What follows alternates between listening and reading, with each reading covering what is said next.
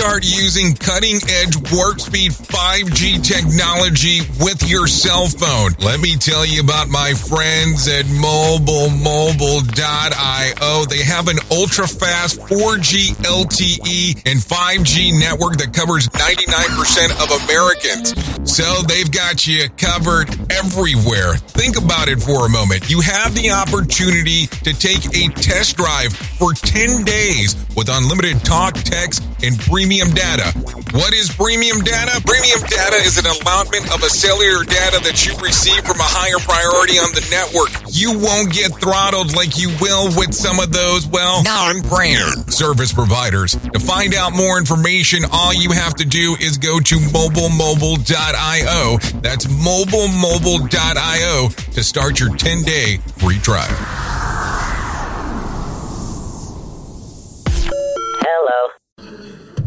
It begins in Orlando, Florida, and travels steadily to the west, beaming across North America and planet Earth and into your head. The world of safety never stops. And now, the Safety FM podcast and broadcast with Dr. Jay Allen. We are streaming live from the Safety FM Roadshow now. This episode of the broadcast and the podcast is brought to you by Safety Focus Moments.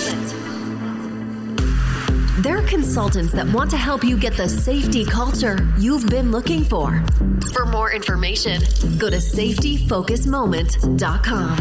Okay, I told you from the very beginning that this is where we're going to be hanging out live today, talking about the things that are going on at the ACFS Safety Day 2021. Uh, so I am here, here, here, here, here, hanging out with Daniel. I don't know if I'm allowed to say where you work. Am I? I'll, I'll leave it. Matter of fact, I'll leave that up to you. Say hi, Daniel. Hello, everyone. Uh, so, Daniel, what brought you to this lovely event here today? How did you hear about it? What's going on? What? How did? Matter of fact, let me start off with the important part. How does it feel to be around people again? Uh, first of all, that's awesome. Uh, I'm glad that we're starting to roll back some of these uh, COVID restrictions as people are getting vaccinated. It's super awesome. Um, I found out about the ACFS through my coworker Travis Chapman. Uh, we worked for Brasfield and Gorrie. He started inviting me to some of these meetings, and I heard about Safety Day, and I was all about it. so, is this the first one? Is this the first one that you've been to? Yes, this is the first one. Oh, this is definitely a different event from than what it has been in the past. That's for sure. So, as you look at this and you talk about it and kind of think about it, what did you think about the whole thing when we first started off, or you started hearing about what this was going to look like? Because we knew at the time where there was definitely going to be some mass and different COVID restrictions and things along those lines. But now there's been some change where people have been vaccinated and all that kind of stuff. So, how comfortable, uncomfortable, or how do you feel about the whole thing? Uh, so, I was comfortable from the beginning. You know, uh, since the pandemic has started, being essential employee, we've not really changed other than adding the new protections with social distancing and the face mask, but we've been around each other from the beginning. Um, not on a setting like this where it's learning and engaging with non coworkers. So this was exciting. Um, I knew that there were going to be protections in place uh, if we weren't vaccinated, but as I said, you know, I've been vaccinated and most people are going that direction. So it's nice. Very cool, very cool. So, with this being the first experience, what drove you here? After Travis told you about it, why did you say, "Hey, let's do this"? Uh, well, I got my CSP last fall, and um, so immediately once you get that, you think about getting CEUs. and they said, "Hey, you get uh, CEUs for attending," and I said, "Okay, that, that's enough that I needed." I will be there in person. So, tell me a little bit about what you do. Tell me about the world of safety, how you see it. I know that everybody has a different concept. I almost talk it. I talk about it almost like it's the force or a religion, or depending on how you want to take a look at it. So, what's your concept? How do you look at the, at the big scheme of things? Oh, so I originally started in heavy industrial, uh, petrochem, and uh, the safety culture there was um, like the old view or safety one, as I hear it referred to. Um, since moving to Brasfield and Gorrie, I've been I was introduced to Dr. Todd Conklin. I, I, might know that guy. I might, I might know him. Yeah, I, I believe you do. Um, a lot of people in safety know Dr. Todd Conklin, but uh, just listening to his presentation live uh, was for me, it was earth shattering. Just thinking about, hey, this is what I want to pursue. I don't like looking for safety and trying to find out how the employee messed up. I want to know is what led to that and how can we fix it on the supervisor. And uh, so Brasfield and Gorrie, uh, the company I work for, they embrace that wholeheartedly. Uh, we have Dr. Todd Conklin come talk to us uh, multiple times. I'm reading Bob Edwards' book uh, currently. I, I, might know him too. uh, a lot of these people I know, I'm, I'm talking about, so you're very familiar uh, with. Uh, but I mean, even Bob Edwards' YouTube. Uh, I don't know if I can mention that or oh, not. yeah, go right ahead. His YouTube, where he talks about uh, safety, e- even at home, and building in the capacities, like the gate. His, mm-hmm. he knows his kids are going to not shut the gate like my kids. so, the simple thing of adding that spring, I was like, oh my God, why didn't we ever think about this? But isn't it interesting from when you first hear the concepts of what Todd speaks about in particular about how did we not know this was right all along? I mean, that's like the first thing that came to my mind. What was coming to yours? Yeah, I, I was like, you know, as I was learning learning about it and understanding it more, I said, you know, I knew there was a better way, but why didn't I connect these dots myself? I mean, it seems so simple, right? And he lays it out so well, and, and maybe just that he's good at bringing it to a layman's terms, right? Uh, you know, but the fact that now I'm seeing a whole new way of doing my job that makes it enjoyable now. Used to, it wasn't enjoyable because I knew it was us versus them, and you know, looking for ways to do better by saying that they're the problem, and then reversing that 180 degrees.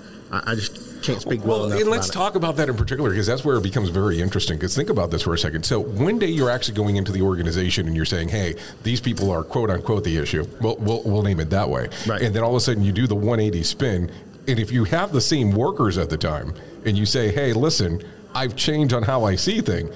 They probably think you're full of shit. I mean, let's just be realistic. Yeah. Uh, so I have had to do a lot of backpedaling and um, you know, uh, eat crow, uh, if you will. And I went up and said, "Hey, I know I've acted or done a certain way, um, but I've seen a, a, different approach, and here's the way we're going to go moving forward. I, am sorry for what I told you before, uh, and that was wrong of me.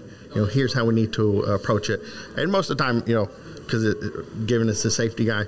Most of the time we don't like to admit we're wrong. Right. You know, if I say it, that's the way it is. Uh, so with them to have me come back and apologize to them and admit where I'm lacking, they uh, they seem to handle that pretty well. So, at what point do they turn around and go, "Where's the real Daniel at? Who's this guy?" Well, yeah, uh, almost immediately, because um, they'll they'll test you for a while. You know, it's not a, an immediate. They accept it. It's like, well, we'll see how he handles this. So, so what got you onto the journey of wanting to be in safety? Because most people say that it normally something catastrophic occurs for you to get into it. What occurred with you to get you into the point that you're into now? Uh, so I've always been interested in helping people. Uh, my background is in law enforcement and EMS. Um, then I got into uh, carpentry as an industrial carpenter. Um, essentially that's just a scaffold builder for the industrial world. Hey, don't give the secrets away. Don't give yeah, away.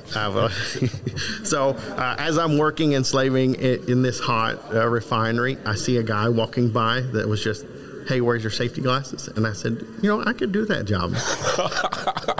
I, I could really do that, and I shouldn't be breaking my back." So I started pursuing safety, and then I quickly realized that I only seen a small fraction of what he did, uh, but that's how I got started. So, how long have you been doing it overall? Ten years. Oh wow, wow! So, you, so you definitely have seen some things. I would imagine in that ten year period. Yes, um, like I said, the majority of my career has been in heavy industrial. Um, my last project was a cool government facility out in South Dakota, um, and then because of family. Uh, issues, of dad being on the road all the time, mom and the kids being back home in Kentucky, we decided to make a change and uh, was offered a job in Florida. So, well, that, that's one heck of a change, Kentucky to Florida. Yes. Well, I didn't spend much time in Kentucky anyway. I, I was on the road all the time. The wife and kids stayed in Kentucky. They came to Florida. So, how do you like it here? Uh, we love it. Uh, the opportunities uh, for my kids, both in school and activities to do outside of school, uh, unmatched. So, so let's be realistic. The original thought when you move, were moving to Orlando was you're going to live at Disney.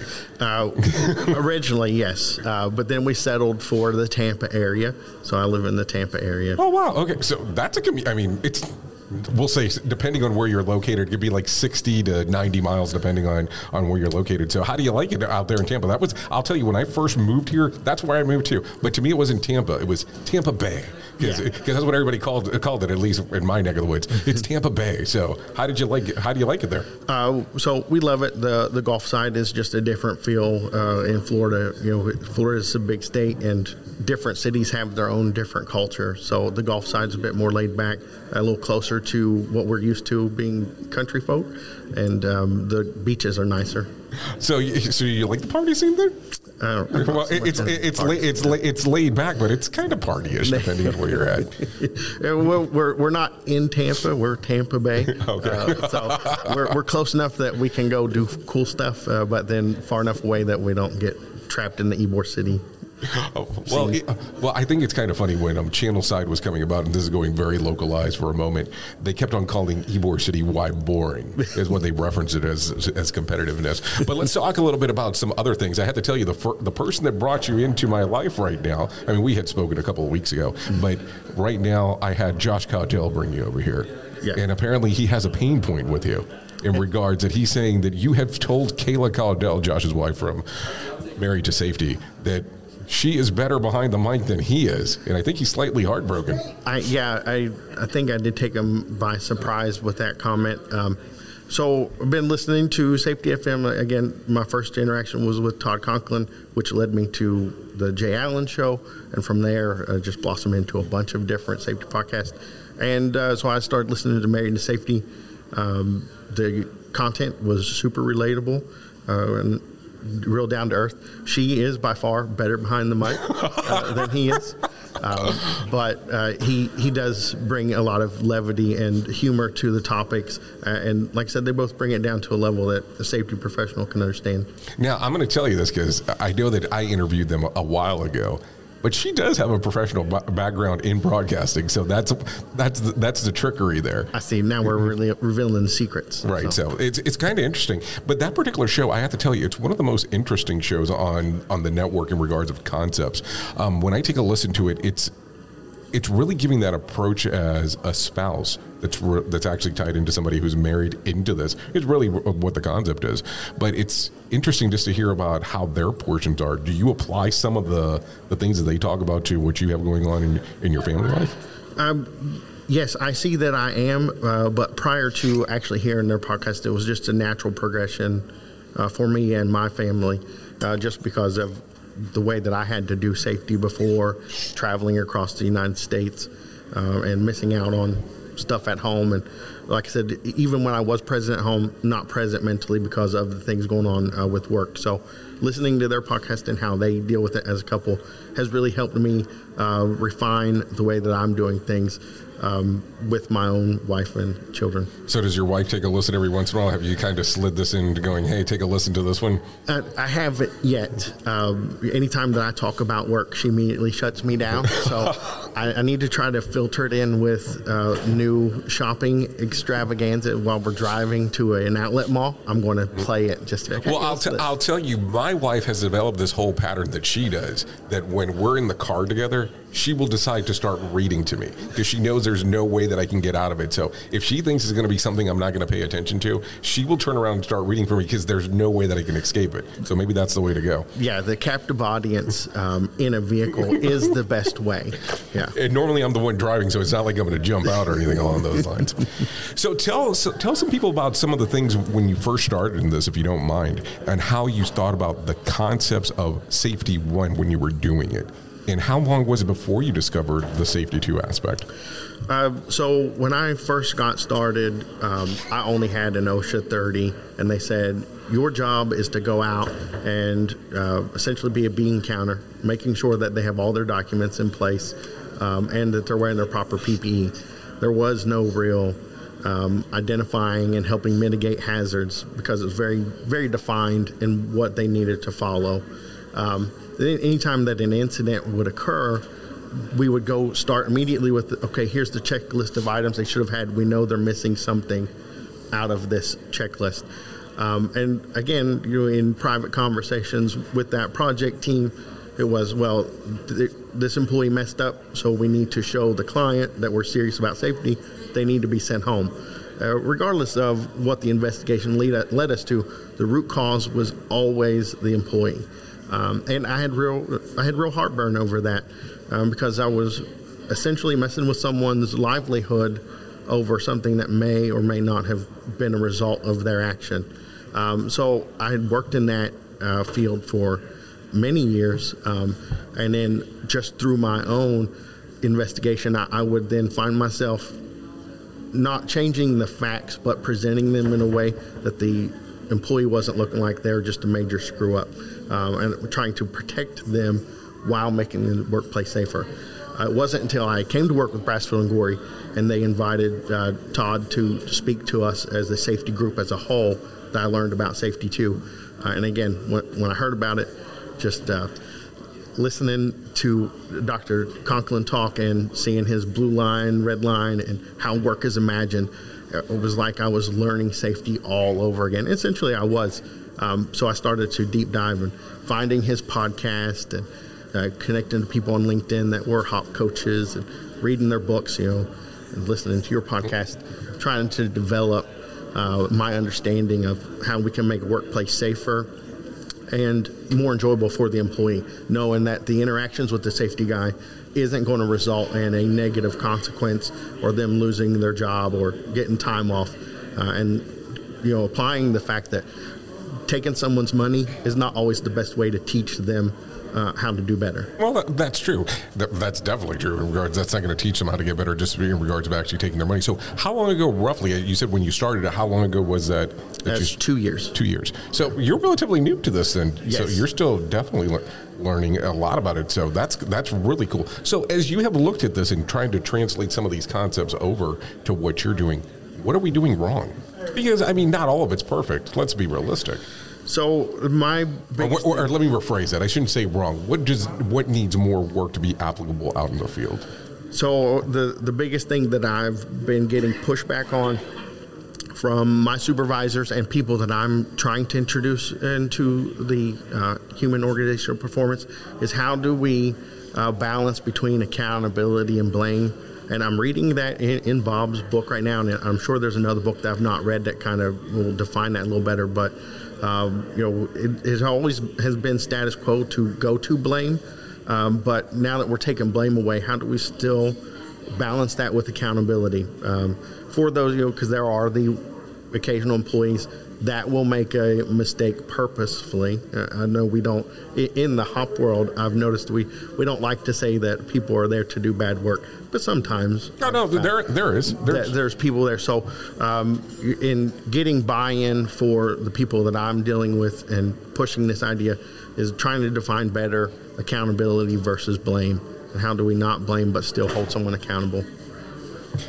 Have you read the the book by Brent Sutton called "The Practice of Learning Teams"? I don't remember if we had this as a conversation or I, not. No. so this so. is a book that he's talking about the concept of learning teams, and it, I mean it breaks it down to a ver, kind of a, a, very linear level. It might be something worth looking at. It's um Brent Sutton, Glynis McCarthy, and Brent Robinson. Hmm. Um, of course, as you would imagine, they are tied into into our little radio network here of things they do. They're actually based out of the UK, but they took actually Todd's better um, better questions book and really broke it down into essentially that better questions and really having what they did to come up with the book concept was they did a learning team on learning teams to be able to uh, to adapt to how to should this book read so it's a, it's a pretty interesting concept and i think that as we take a look at this across the board is that when you do have the occurrence where you have the team member or employee or potential future customer, and I say future customer because they're no longer going to be employed, um, that does something intentionally, that's what some of the conversations that